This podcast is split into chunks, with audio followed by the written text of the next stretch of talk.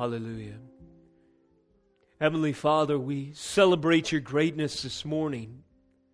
We declare, Lord Jesus, that we are your own and salvation belongs to our God.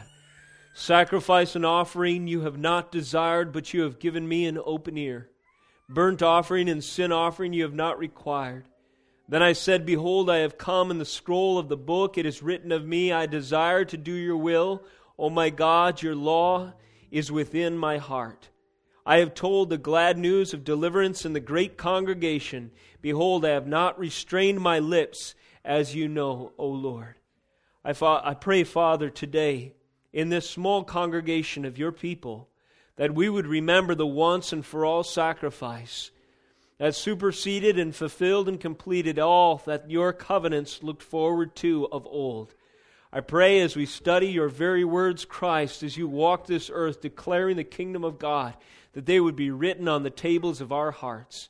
I pray that our hearts would be unified with the message of your scriptures such that it would cleanse us from sin, Lord, purify us and sanctify us for your will and purposes, setting apart our lives and our lips as worthy tools to announce and to proclaim what you have done, Lord Jesus, fully and finally in Christ. What a privilege, God, and what a joy it is to be used as a vessel of yours to bring glory to your name and to triumph, to herald your truth. I pray that you would help us, Lord, this day to remember the value, Lord, immeasurably so, of what you have declared to us, that you might equip us, Lord, with zeal and strength, and most of all, your Holy Spirit, to first understand and secondly declare in the congregation and to this world the marvelous things that our God has done for us. In the name of Jesus Christ we pray. Amen. Praise the Lord. In a moment I'll have you stand with me again for the reading of the Word this morning. Turn with me to Matthew chapter fifteen if you would. In Matthew chapter fifteen, we have the narrative and the record of Jesus' interaction with the Pharisees, and then there's a shift, and he begins to interact with the Canaanite woman in surprising ways. And equally surprising as Jesus' altercation with the religious elite, so is his altercation, if you will, or his interaction, better said, with this Gentile woman. So stand with me if you would, and let's read Matthew fifteen, verses eighteen and twenty through twenty-eight. Matthew fifteen, eighteen. But what comes out of the mouth proceeds from the heart, and this defiles a person. For out of the heart come evil thoughts, murder, adultery, sexual immorality, theft, false witness, slander. These are what defile a person. But to eat with unwashed hands does not defile anyone. And Jesus went away from there and withdrew to the district of Tyre and Sidon. And behold, a Canaanite woman from the region came out and was crying, Have mercy on me, O Lord, Son of David. My daughter is severely oppressed by a demon. Verse twenty-three, but he did not answer her a word. And his disciples came and begged him, saying, Send her away, for she is crying out after us. He answered, I was sent only to the lost sheep of the house of Israel. But she came and knelt before him, saying, Lord, help me. And he answered, Is it not right to take the children's bread and throw it to the dogs? She said, Yes, Lord. Yet even the dogs eat the crumbs that fall from their master's table. Then Jesus answered her, O woman, great is your faith. Be it done for you as you desire. And her daughter was healed instantly. This is the word of the Lord. You may be seated.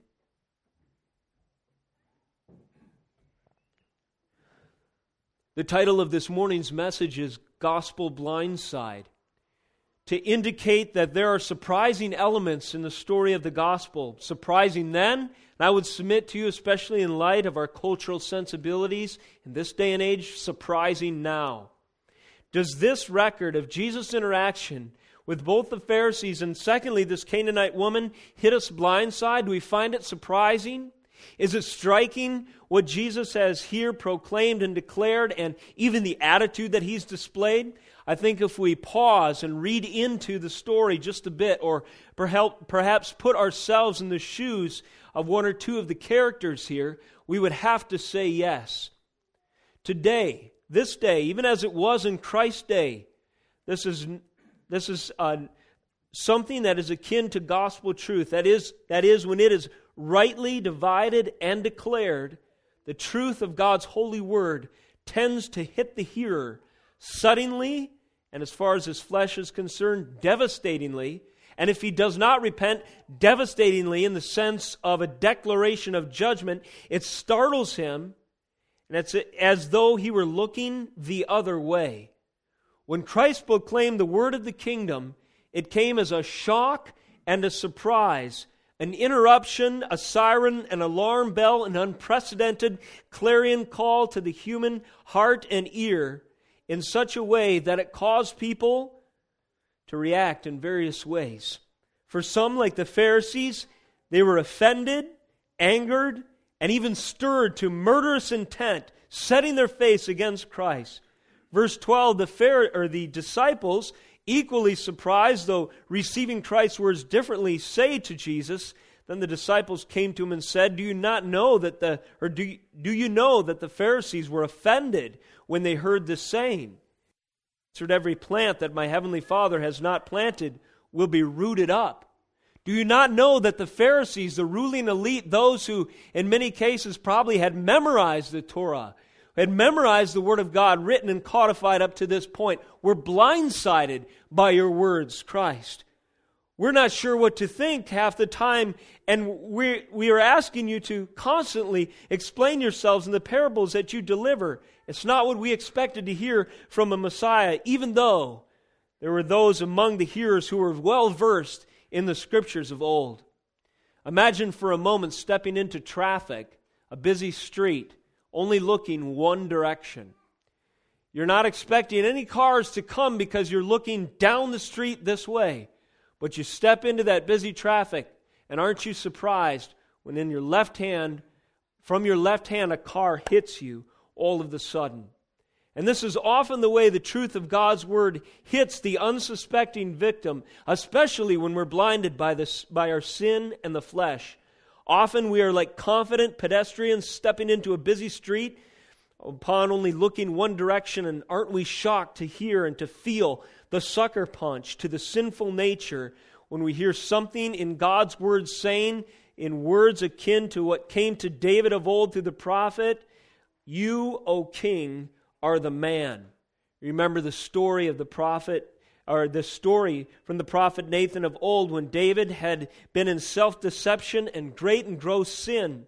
Yet he was confident in his position, no doubt because he was king after all and had authority, and felt safe in whatever decisions autonomously that he was making, whatever arbitrary way he sought to exercise his rule. Since there was no immediate challenger to that authority, he went on unconvicted in his sin for a time. But then a man stepped through his door one day, the prophet, and he told David a story of a rich man who had plenty of sheep, flocks and flocks and herds on hills of sheep and livestock and so on.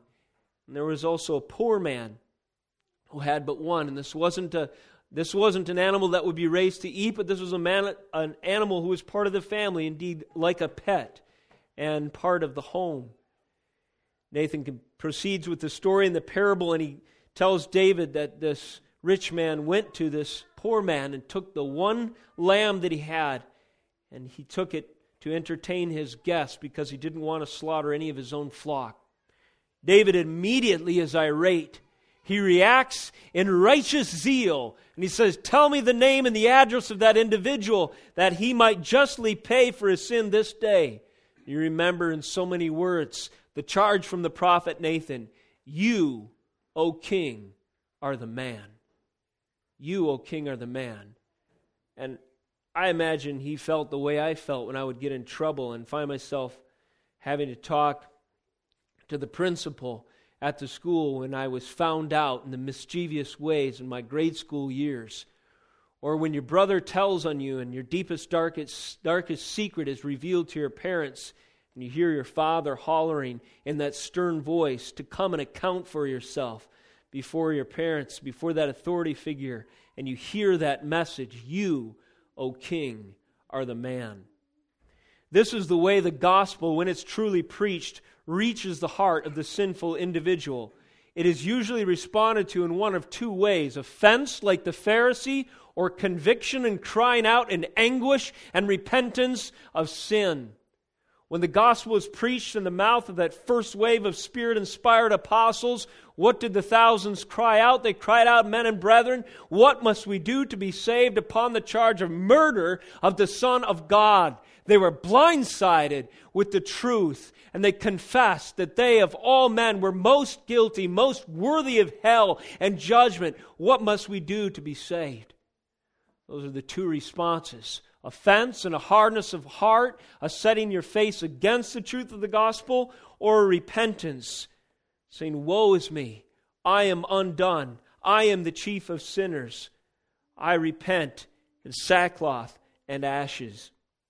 The account of Jesus' interaction with the religious elite in this section in Matthew fourteen and the subsequent exchange with the Canaanite woman of this Matthew fifteen as the effect has the same effect on the unsuspecting hearer even today, and especially for those who are conditioned by the humanistic sedatives of modern culture. I didn't do my due diligence and research for you to give you the exact numbers, but recently there was a poll by Barna Research or something, and a group of pastors, a large segment of pastors, was asked, "Do you believe that the Scriptures, the whole counsel of God, speak to this?" And they had a handful of politically incorrect, kind of touchy social issues, politics and so on. And to a man, about eighty or ninety percent said, absolutely, the Bible does speak to those things. It speaks sufficiently, after all, to all areas of life, faith and practice and thought. And interesting in the study, though, when the second question came, how often do you speak of these things, or do you touch these things from the pulpit? Then you saw the percentage of disparity. Whereas eighty or ninety percent said the Bible speaks to these things, there was something like only ten or twenty, I can't remember exactly what the percentages were, that dared to touch them from the pulpit. Why is this? Why is this? This is because we know full well that it's not that the Word doesn't speak to things, but it is that the Word speaks to things in such a way our ears do not itch to hear. If we were to declare the whole counsel of God consistently from the pulpit and in our own lives, preaching the word of Christ to ourselves as we read the Scriptures, it more often than not comes as a sucker punch. It blindsides us. It lays us low in our sin and stupidity and calls the wicked man who is lost to repent.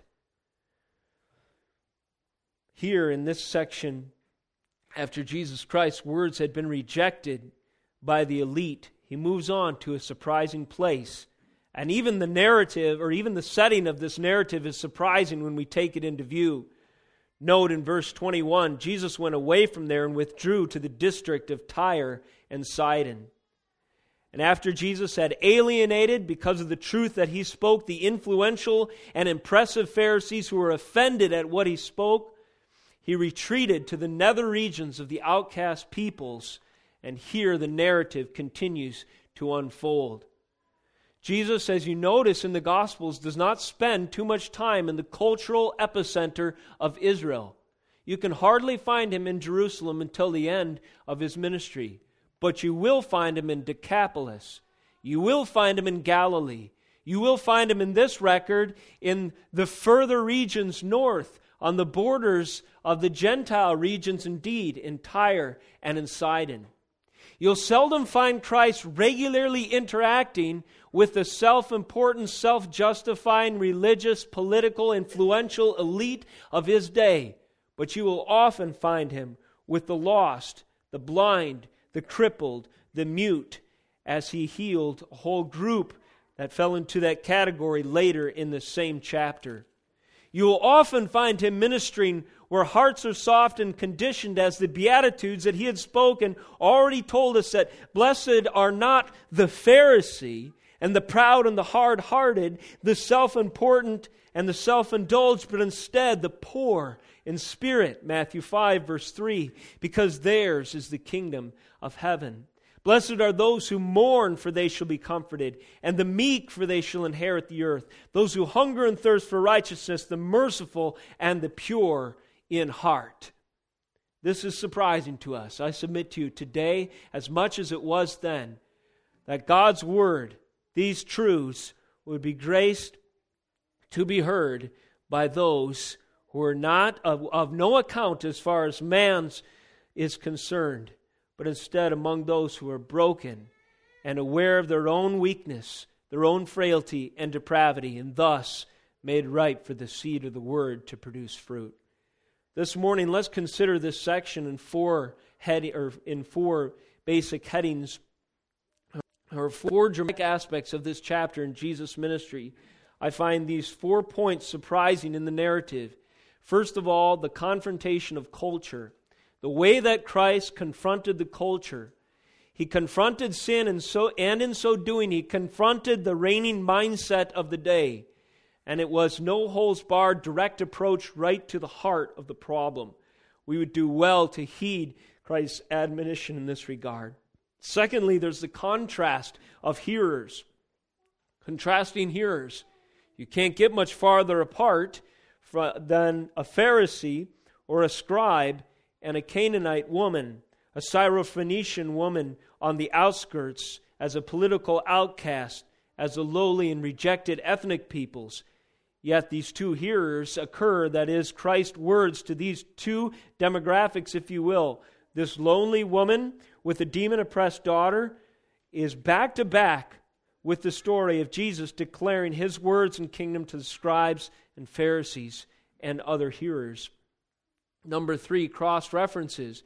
It's surprising as we relate this story to other passages of Scripture to see how there is, here again, fulfilled prophecy, application of Jesus' former words, and also a pattern that Jesus establishes. This isn't uh, just a one-case scenario, but we see in other situations how Jesus has reached out to individuals under these similar conditions. And number four, we see a surprising record of the character of Christ. How Christ interacts in this regard is definitely surprising given the popular notions of the character of Christ that we're used to hearing or used to uh, thinking about today. So first of all, now in some detail, let's consider this dramatic aspect of this chapter in Jesus' ministry. Number one, confrontation of culture. Reading again and backing up just a little bit before the story of the interaction with the Canaanite woman, Let's uh, let's listen in to the interaction at the tail end of Jesus' altercation with the Pharisees as he instructs the disciples as to the nature of true defilement. And you'll find this in fifteen through twenty, Matthew fifteen. But Peter said to him, "Explain the parable to us." Pause there for a moment. You could substitute perhaps that word parable for riddle. Peter is asking for more clarification. Why? Because the gospel had blindsided even those who were willing to hear. This was so unexpected that Jesus' own disciples were not aware exactly what Jesus meant. Explain the parable. Explain the riddle to us, he asks. And Christ says in verse sixteen, "And he said, 'Are you also still without understanding?'" And then he proceeds to explain the nature of sin, the nature of defilement, in contradistinction with what the Pharisees had proclaimed and stood for. Verse seventeen, he says, "Do you not see that whatever goes into the mouth passes into the stomach and is expelled? But what comes out of the mouth proceeds from the heart, and this defiles a person. For out of the heart come evil thoughts, murder, adultery, sexual immorality, theft, false witness, and slander. These are what defile a person, but to eat with unwashed hands does not defile anyone." You can see here in this catalog of defilement that there's at least four commandments that Christ references directly. Thou shalt not murder. Thou shalt not commit adultery. And neither under that heading shalt thou commit sexual immorality. Thou shalt not steal. Thou shalt not bear false witness. And neither again under that heading shalt, uh, shalt thou slander. Christ opens with this overview statement, out of the heart come evil thoughts.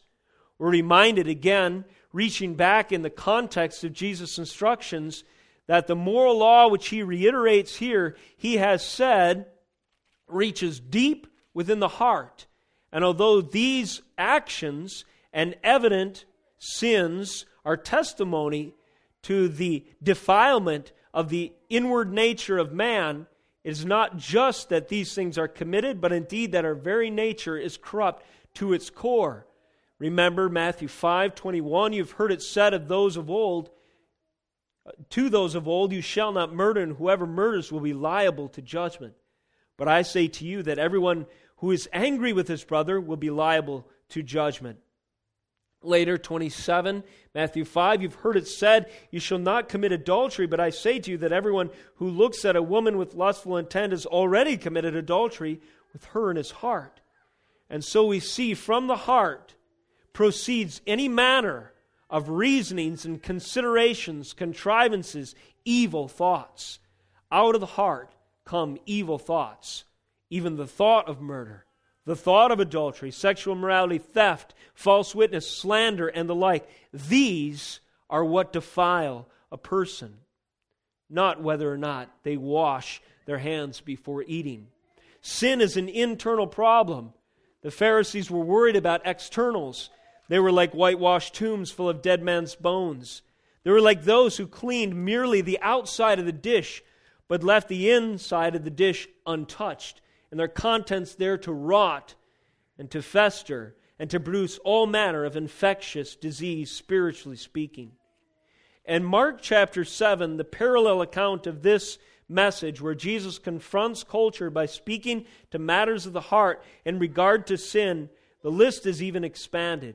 In Mark seven twenty-one, he says, for from within, out of the heart of man, come evil thoughts, sexual immorality, theft, murder, adultery, coveting, wickedness, deceit, sensuality, envy, slander, pride, foolishness. All these evil things come from within, and they defile a person.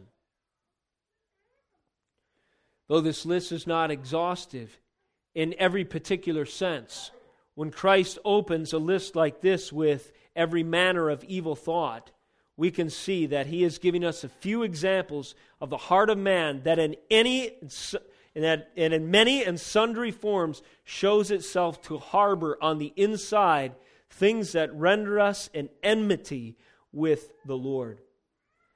I submit to you that this is a surprising indictment. Although some of these sins we would affirm, generally even with culture today, after all, you shouldn't steal. Sometimes adultery is even still considered wrong and culturally, morally reprehensible. We shouldn't cheat on our spouses and so on. But I would I submit to you that this catalog of defilement reaches far more and is far more specific into areas of the heart and life than we dare to think about very often, or indeed to speak about to others and preach from our pulpits these days. One case in point came from a recent Christian film. Came to my attention as I watched the film. There were certain redemptive elements of the film, to be sure, but I want to bring to your attention one deficit therein. The movie was called God Is Not Dead. In that movie, there's an interaction with a minister and a woman who indeed is caught in sexual promiscuity in the film. She's living with a boyfriend whom she is not married to. She herself a confessing Christian, he himself a confessing atheist. She realizes that something isn't quite right with her life, so she goes and seeks counsel with this minister. And mind you, this is just a fictional portrayal. It's a Christian movie. When she sits down with the minister, the minister proceeds to tell her some kind of psychoanalytical poppycock that the reason you're doing what you're doing is because you're trying to, you know, uh, counter for some insecurities, and you're reaching out for this relationship to fill you and to satisfy you, and you can never be fully satisfied and filled up. You're looking for love in all the wrong places or some kind of stuff like that. never once in this interaction, in this film, did this pastor say something like Christ said right here. Out of the heart come evil thoughts, murder, adultery, sexual immorality, theft, false witness, and slander. In this fictional depiction, this woman indeed was guilty of sexual immorality. But she was not brought to repentance by that interaction with this minister, this fictional account in this film.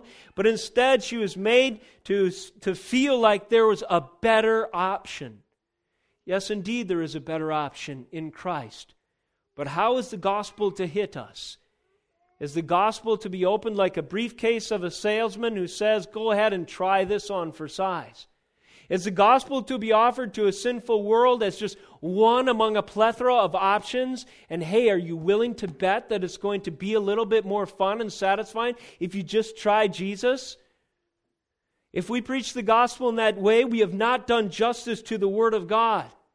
Because so long as we entertain sins like this in our heart, we stand outside the favor of the Lord, at least to that degree, and our life cannot be blessed. And the way that Christ deals with this kind of sin is to speak to it directly and call for repentance. And it's the kind of message that doesn't leave people, hey, that sounds like a good idea, but it leaves them broken in tears of repentance, or it leaves them offended and walk storming out of the pastor's office saying, how dare you self-righteously condemn me of these things? What? Are you saying you're better than I am? No. I'm saying Christ is better than us all. And His perfection is what holiness is. And to the degree that we fall short, we must repent. And the Word of God is that swift and powerful two-edged sword to do that surgery and to reach deep within the soul of man and to call out that adultery and sensuality of heart and action and deed, and to draw us close to Him again so that we reach out in our weakness for Christ, knowing full well that we are sinners. And repentance looks more like a tearful breaking down and leaving behind a reprehensible turning from our sin out of disgust, and not just a new course of action with a whole lot of promise. Jesus confronted culture when He confronted sin. We see this in this catalog of defilement. Second, we see that sin by popular notion had a different description in this day and age. People were more concerned with externals and social norms than they were these issues that proceeded from the heart. As long as you were washing your hands before the meals, that was enough to put you in the good graces of the company you kept, so far as the scribes and Pharisees were concerned. After all, that's what they were concerned with with Christ and His disciples in fifteen one. Then Pharisees and scribes came to Jesus from Jerusalem and said, "Why do your disciples break the tradition of the elders? For they do not wash their hands when they eat." He answered them, "And why do you break the commandment of God for the sake of your tradition? For God commanded, honor your father and mother. Whoever reviles father and mother must surely die. And so you see the commandment, the fifth commandment, honor your father and mother, that it may go well with you and that you may live long in the land, had been a subordinate and buried and indeed reviled commandment for the sake of these useless, worthless, external social norms and traditions that the scribes and Pharisees had substituted for the clear teaching of the holiness, the clear and arguable Word of God." And so for the sake of their tradition, Christ said in verse six, they had made void the Word of God. Thus they were worthy of this indictment in verse seven, "You hypocrites! Well did Isaiah prophesy of you. This people honors me with their lips, but their heart is far from me. In vain do they worship me, teaching as doctrines the commandments of men." And later again, you remember that Jesus says in sixteen, "Are you still without understanding? Do you not see that whatever goes into the mouth passes into the stomach and is expelled? What comes out of the mouth proceeds from the heart, and this defiles a person." Now today, do we have this gnat and camel problem? Are we want to strain out the gnat in our social norms while we swallow a camel today? Are we guilty of something like washing our hands just so? Good hygiene, maybe even good nutrition, good social presentation, maybe a dignified presentation of self, maybe reaching the fashionable standards of society. We look good on the outside, yet on the inside, we have this dry rot of the human soul, these sins that never really get touched. And everyone looks good on the outside and passes muster according to the social niceties. Meanwhile, inside, we're full of dead man's bones. I submit to you, this message, this countercultural confrontation of sin, blindsides us today, most of us, just as it did at the time when it was preached in Christ's era. This is kind of a, a funny way to say it, but I would submit to you if you saw, if most people saw someone else picking their nose in public, it would be more reprehensible to them than knowing they were sleeping with their boyfriend or with their girlfriend. I, have you ever heard about how people denigrate the types of, of people who shop at Walmart? There's even whole websites given to a sort of despising of the least of these, if you will. People who wear sweatpants in public, who aren't very presentable, and maybe they have health issues and obesity problems and, and so on. And you find much more cultural outrage to someone who wears sweatpants in public and these cultural faux pas than those who recoil in disgust at the fact that we are indulging in so much sin beneath the surface. Meanwhile, while we worry about these little ways that we are seen of men underneath the surface, people are practicing any number of sundry offenses against the Holy One of Israel by practicing sexual licentiousness, consuming a steady diet of corrupt media, which sensual, which uh, sen- sensationalizes, sensationalizes sin. Most of us in our intake uh, in this society today are guilty of the evil thoughts and a preoccupation with murder, adultery, sexual immorality, theft, false witness, and slander just by the television we watch. I mean, those words listed as they are would make a pretty good tagline for most of today's programming, for heaven's sake. Are we guilty of those things directly? Well, it doesn't matter so much as long as we, as far as sin before a holy God is concerned, if we indulge ourselves with the evil thoughts that that kind of meditation fosters, and this is the world that we live in. Sin by popular notion is the externals, the stupid little things, making ourselves presentable to each other. And instead, these easy targets and scapegoats of, oh, I don't want to be like that person or that person, serve only for our self-justification. And seldom do we get to the heart of our own sin.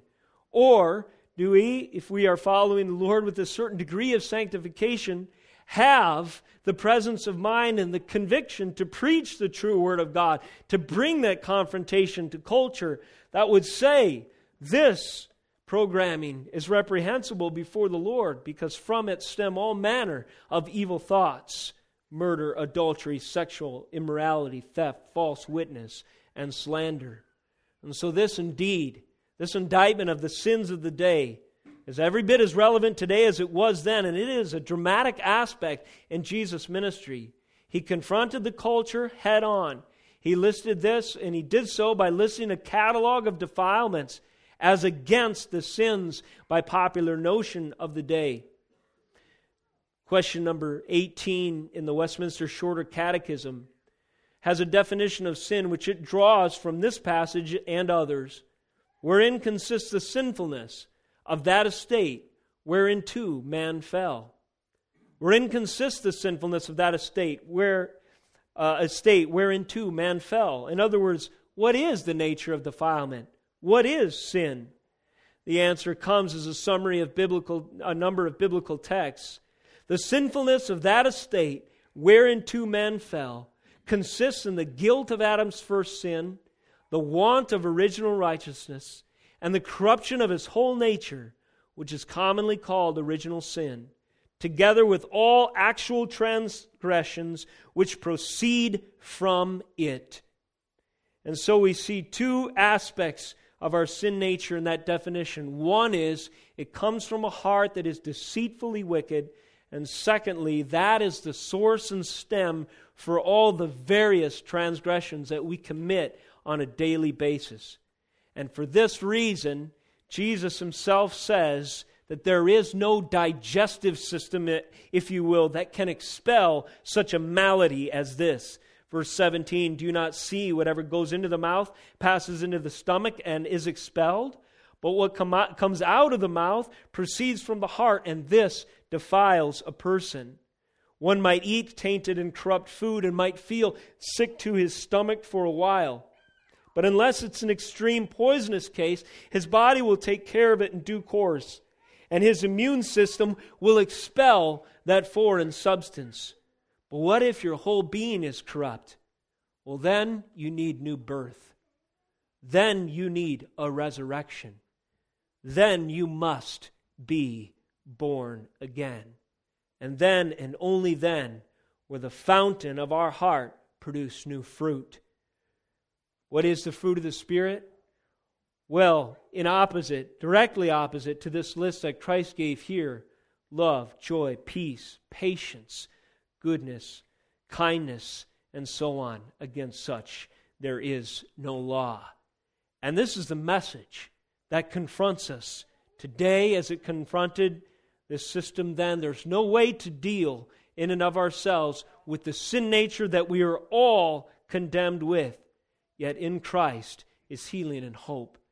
But his methods, his prescription, his diagnosis from the great physician is one that points directly to our sin and calls us to repentance and faith in him. The second dramatic aspect of this chapter of Jesus' ministry that we see here is the contrast in the hearers. Again, we contrast the Pharisees who are listening to Jesus' message to the Gentile woman. Notice, first of all, there's a ceremonial uncleanliness to some degree that seems to be alluded here in the washing of hands before a meal. In the Old Covenant, there were certain laws that had to do with teaching in a didactic way. To lead people to an understanding of the holiness of God, the people were commanded for, for different washings, especially the priests before they entered the temple, and different uh, liturgies and sacrifices and ceremonies. And also there was a certain separation that was required among the peoples. They were not to fraternize, especially in marriage, with the pagan neighbors. And in so doing, these ceremonial aspects of otherness or holiness and set-apartness were there to teach us what it means to be in Christ and what it means to be holy. And it's interesting because we see a shift in the culture here.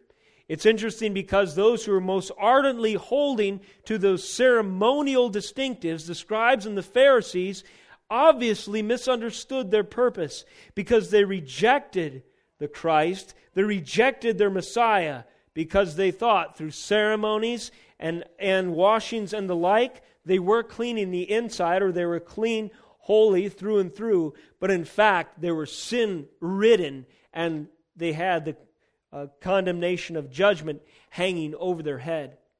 Meanwhile, there were those among the outcasts and the people who were otherwise rejected, ethnically speaking, because of their ethnic ceremonial uncleanliness, and these are the ones Jesus went and reached. And Jesus went away from there, at least in this case, and withdrew to the district of Tyre and Sidon.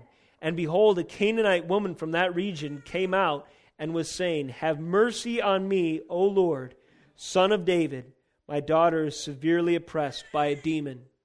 After Jesus, again surprisingly, does not answer his, her prayer until the end, we see what is the difference between this outcast woman and the religious elite.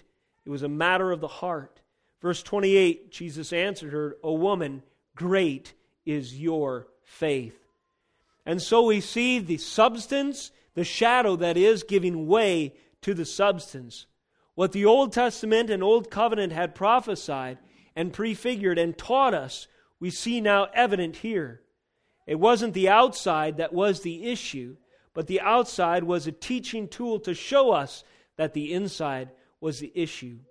Later in the Scriptures, we see indeed in Christ and the holiness that He offers, that the Abrahamic pro- promise of being a blessing to all nations began to be fulfilled.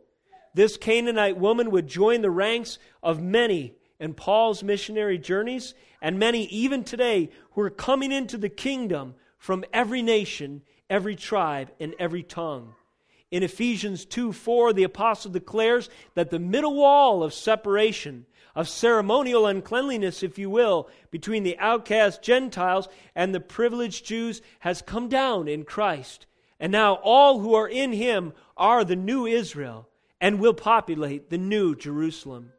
In Acts chapter ten, verses nine through sixteen, we have a surprising interaction where a gospel truth comes by way of vision to Peter, and he's blindsided by the reality when he sees this picture, a net full of unclean animals being dropped to him in a vision, and the command by the by the voice is, "Rise, Peter, kill and eat." And the message then interpreted is clear, that the time of the Gentiles and their coming into the kingdom is now upon us. And so we see, even in this narrative in Christ's own work, a shift from what was ceremonially, ceremonially, ceremonially unclean in the Old Covenant and these customs that the people had. We see a shift uh, from that to its fulfillment in Christ. So that's a little bit of the context and the background between these two kinds of people groups. Here is one who the Pharisees would otherwise ostracize and denigrate, and say they have no place worshiping within the temple of God's holy presence. They should not be included within the borders of the privileged people. Yet Christ went out. Christ went out from these areas where the people were centrally located in their culture, and he reached the hearts, and he reached the heart of one woman, a Canaanite woman, in the outskirts of the outcast Israel, with the message of cleanliness and holiness in him and healing for her daughter. And indeed, she evidenced the faith, a miraculous faith. And secondly, we see under this contrast of hearers, on one side, those of social privilege, and on, on the other side, those who realize their depravity. There's two audiences who self-assess in light of Christ's words. The first audience, of course, is the scribes and Pharisees, who, when they compare their own mindset and their way of thinking in light of what Christ has said, are offended and, and storm away in violence and obstinance to the message of Christ. They are the ones of social privilege, the ones who are satisfied in what they themselves have acquired. They are the ones who do not see themselves in light of the holiness of God as ones who need salvation. They find themselves to be pretty well satisfied, thank you, in the successful life that they had been leading. But on the other side, the audience represented by this Canaanite woman is an audience who, upon the self-assessment of Christ's presence, realizes their depravity. She came, it says in verse twenty-five, and knelt before him, saying, "Lord, help me." And he answered, "Is it not right to take the children's bread and throw it to the dogs?" What is Jesus calling this woman in this situation? He's calling her a dog. Is that surprising? What if someone called you a dog? How would you respond? Well, what if that someone is the Lord of glory, who sees exhaustively into the heart of man and knows the end from the beginning? And in Him and Him alone is the power of holiness and sanctification. What is the right answer then?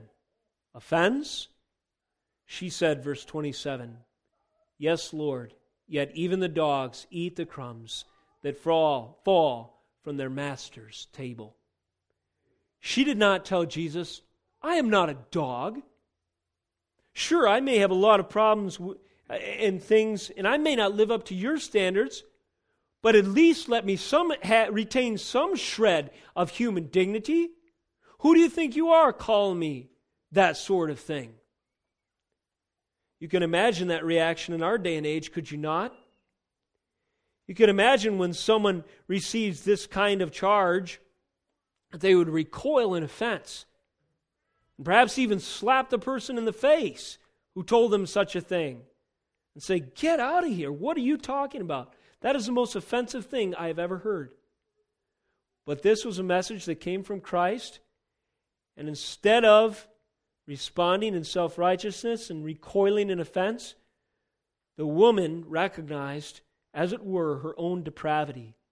She says, yes, I can identify with a dog, but even dogs need the scraps from the table.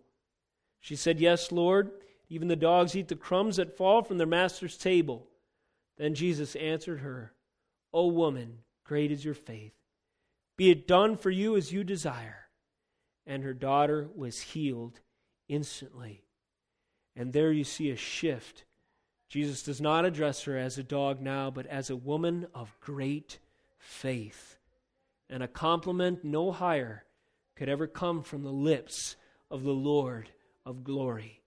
There are two aspects in our uh, to our being in the course of our testimony. One is the depravity of a lawless, mangy dog. And the second aspect is the faith as a righteous, or the as faith as a gracious, unmerited gift given to us that gives us our identity, our sense of self-worth, and grants to us reasons to live, and is our new identity. That is Christ himself. Without him, we are dogs.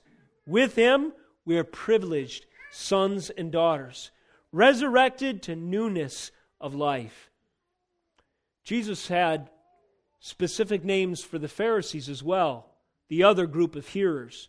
Do you remember what he referred to them as? Any number of things. Sons of the devil, snakes, whitewashed tombs, brood of vipers. What would have been the right response? Hatred, animosity, kill this man. Who does he think he is? And every time Jesus rightly describes the condition of their heart, they recoil in self-defense. No, the right response would have been, you are right. I am a snake. I have united myself against the Lord of glory. I have rebelliously bought the lie of Satan that I can decide for myself and earn for myself right standing before the Lord. What must I do to be saved?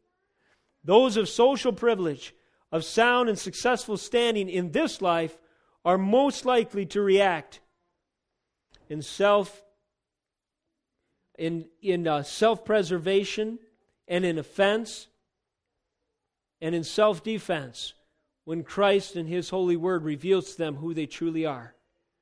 But those who have a familiarity with their own brokenness and sinfulness, indeed, are more likely to be found in the second camp with this Canaanite woman, recognizing their depravity.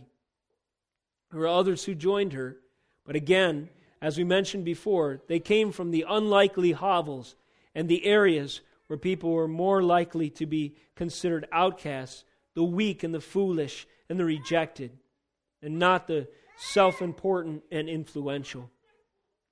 Finally, under this contrast of hearers, we have an unlikely confession of faith. What does this woman say of this man? Again, this is Jesus Christ, dressed in common robes, walking. He doesn't appear to her on a white horse. He doesn't appear as a triumphant king with impressive apparel and a long train of dignitaries at his command. He appears as a lowly commoner walking into this area of Tyre and Sidon. She besieges him. She seeks him out and says, have mercy on me, O Lord, Son of David. How did this woman know that this was the Christ, the Messiah, the Lord, the Son of David?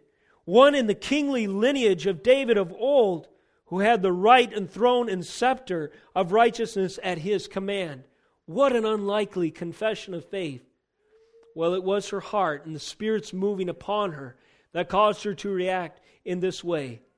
And this becomes a pattern throughout all Scripture, and I hope it's a pattern in your and my own heart, that those who would, un, that those who would not be likely to see these things by virtue of our intellect, our understanding, our history, our pedigree, or our birth and privilege, might offer beautiful worship as the weak and beggarly corners of society. Think of the young virgin, Mary, the unlikely candidate, when she was told that she would be the mother of Jesus. She responded in the Magnificat, one of the most beautiful expressions, confession of faith and worship that we have in the Holy Scriptures. Think of another woman who washed Jesus' feet with her hair. And Christ himself said, even though she was despised by the Pharisees and by the disciples even, and particularly Judas, who considered this costly ointment a severe waste of money to be used in that fashion, what did Christ say of her? This lowly woman who has made this sacrificial act of worship to me will be spoken of forever. And thus she is canonized, and her story is written within the pages of Holy Writ for us to appreciate this unlikely confession of faith among the weak and beggarly uh, segments and corners of society. And also the thief on the cross who confessed in his dying breath that Christ was his way of salvation, and asked him, pleaded with him in a desperate prayer, much like what we hear before today, Lord, remember me in paradise. And so the contrast of hearers is a dramatic aspect of this chapter in Jesus' ministry. On the one side, you have the social privilege, those who are socially privileged. On the other side, you have the ones who are self-conscious of their own depravity. Thirdly, cross-references. This section of Scripture is surprising again in light of Isaiah twenty-nine. I just want to keep reminding you of this because the context of Jesus' reference, the context uh, surrounding Jesus' reference of Isaiah twenty-nine comes out again in the text. You don't need to turn there necessarily, but Isaiah twenty-nine, verses eighteen through twenty-one read, "In that day, as the day of the Messiah's advent, the day of the Lord, the deaf shall hear the words of a book, and out of the gloom and darkness the eyes of the blind shall see. The meek shall obtain fresh joy in the Lord, and the poor among mankind shall exult in the Holy One of Israel. For the ruthless shall come to nothing, and the scoffers cease. And all who watch to do evil shall be cut off, who by a word make a man out to be an offender, and lay a snare for him who reproves in the gate." And there we see very clearly the contrast between the Pharisees and this woman who fits well among the meek and poor of mankind, who in her unlikely confession of faith exalted the Holy One of Israel.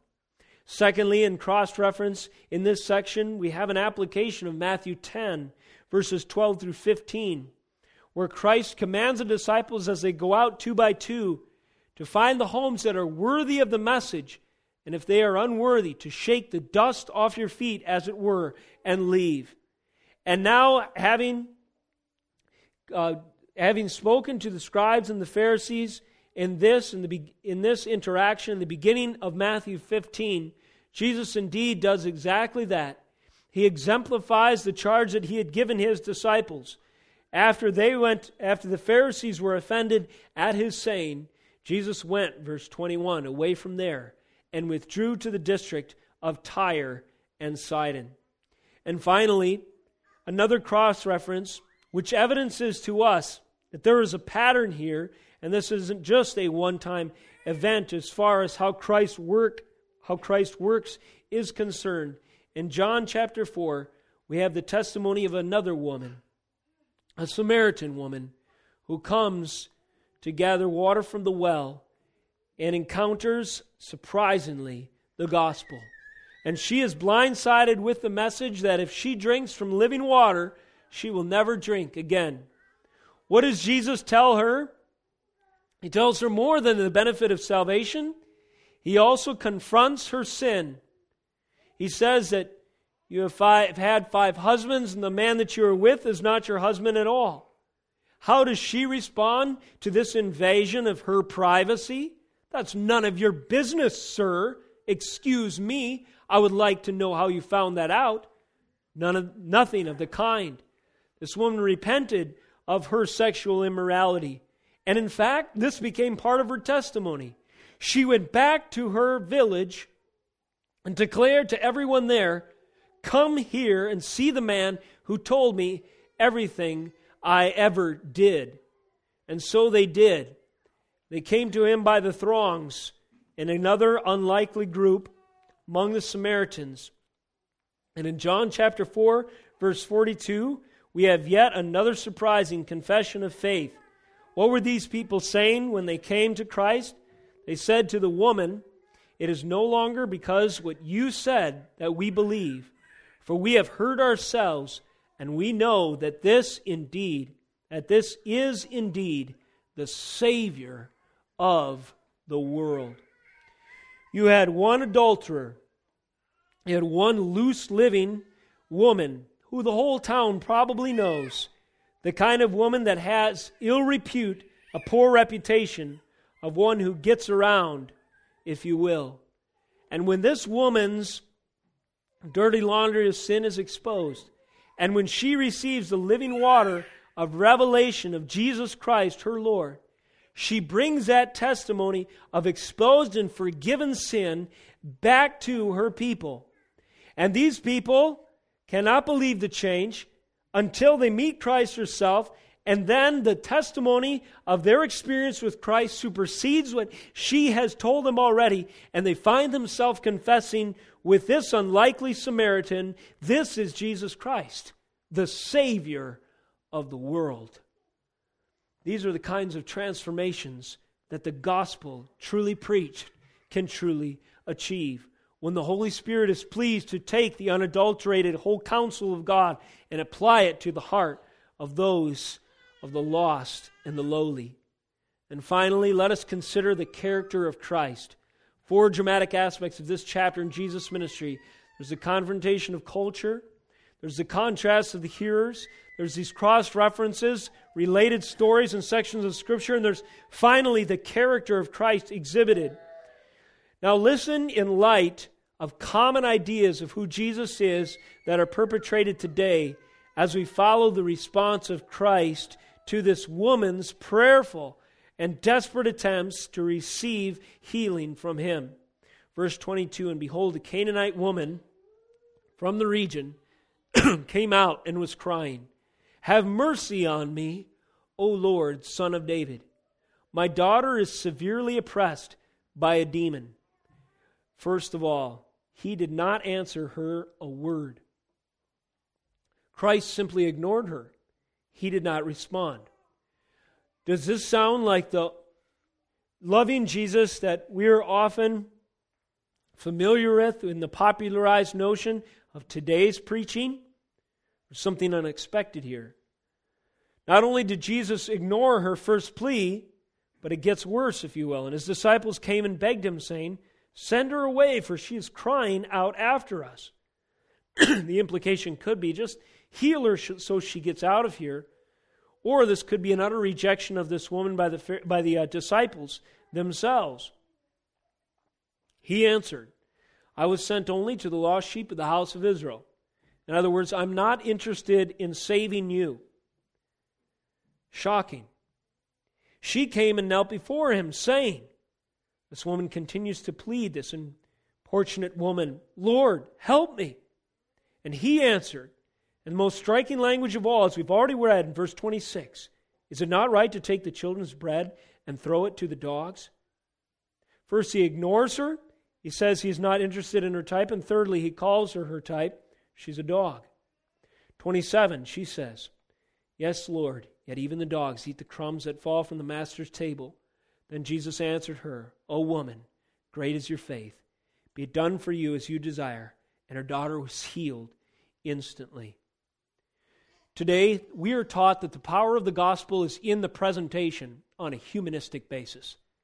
We are more often of a mind and instructed that unless we do it with a smile and have open arms, greet them at the door with a great experience and a free latte and a whole presentation that doesn't last too long and never touches on anybody's toes and never deals with any of the weighty sins of the day, that you can grow a church.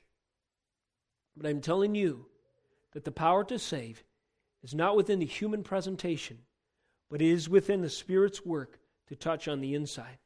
And in this situation, this woman continued to cry out for the Lord, even though the circumstances looked like a slam door in her face. Tim Keller tweeted recently a quote that I think applies to this concept we're considering here, this unexpected character of Christ evident in this exchange. He says, if your God never disagrees with you, you might just be worshiping an idealized version of yourself. If your God never disagrees with you, you might just be worshiping an idealized version of yourself. Sometimes when we encounter Christ, it does not feel like a warm, fuzzy, bear droop hug. Sometimes it feels like the chastening of Hebrews twelve, which is painful for a season. But if the Spirit is in you and you are in the Word, you know that in the end it yields the peaceable fruit of righteousness for those that have been trained by it. And sometimes Christ, for the love of His own children, interacts with us in this way. If your God never disagrees with you, you're probably just worshiping an idealized version of yourself. You ought to expect, as you grow in Christ, to have stones of hardness of heart, of unrepentance, and of areas of blindness turned over routinely. You ought to expect, as you read the Word and listen to its declaration, to be uncomfortable at times as the Lord puts His finger on a need for your own repentance and growth. And you ought to expect sometimes when you pray and beseech the Lord that sometimes for a so- sovereign purpose, the answer is delayed in coming. Matthew Henry says of this exchange, sometimes God seems not to regard His people's prayers like a man asleep or astonished, nay, to be angry with them. But it is to prove and so to improve their faith, to make His after appearances for them the more glorious to Himself and the more welcome to them. Sometimes when we pray and we ask God, save me from a circumstance or any situation, it seems that the heavens are brass and the doors are closed and we do not have the Savior's ear. If we continue in that attitude of prayer, what purpose does it serve? Well, in light of this story here, and in light of this quote from the ever-devotional Matthew Henry, it is to prove and to improve our faith. This is the purpose of trials. Going through seasons where the answer is long in waiting, yet we remain desperate and needy, serves to make conspicuous our faith to others. And it also serves to bolster and strengthen our own faith in the Lord. And to make the after appearance, that means the final answer of Christ, that much more sweet to us. Glory, more glory to God and more welcome to us is the answer from a loving Father when He answers our prayer after a season of sometimes needed chastisement. Jesus' interaction with this woman was providential and strategic.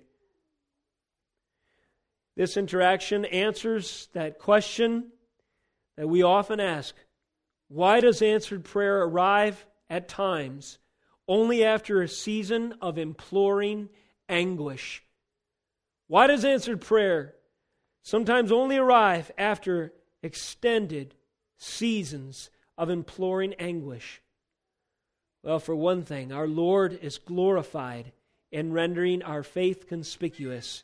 And when the answer does come, we are far more likely to spontaneously erupt in praise, singing to Him, O Lord, Son of David, you are the Savior of the world. Glory to you. You were worth the wait. I love you, and I thank you that you discipline me as your child, that I might be shaped and molded into my Lord and Savior, Jesus Christ's own image. Let's close in prayer. Oh, Heavenly Father, I pray that if your word hits us close to home in any way today, as individuals who may stand in need of any kind of repentance, that we would take this message to heart and would receive it with an awareness of our own depravity. May we be like the Canaanite woman and less like the Pharisee. May we be those who are shaped, Lord Jesus, by the power of God and not by the power of men or ourselves. May we, Lord Jesus, willfully and quickly abandon anything that might stand in the way of our faith and our continuance in prayer and worship of you, knowing that you are a rewarder of those that diligently seek you. And knowing upon your answer, you will show our faith and improve our faith for your glory, and how sweet it will be to us. We thank you for your grace. In Jesus' name, amen.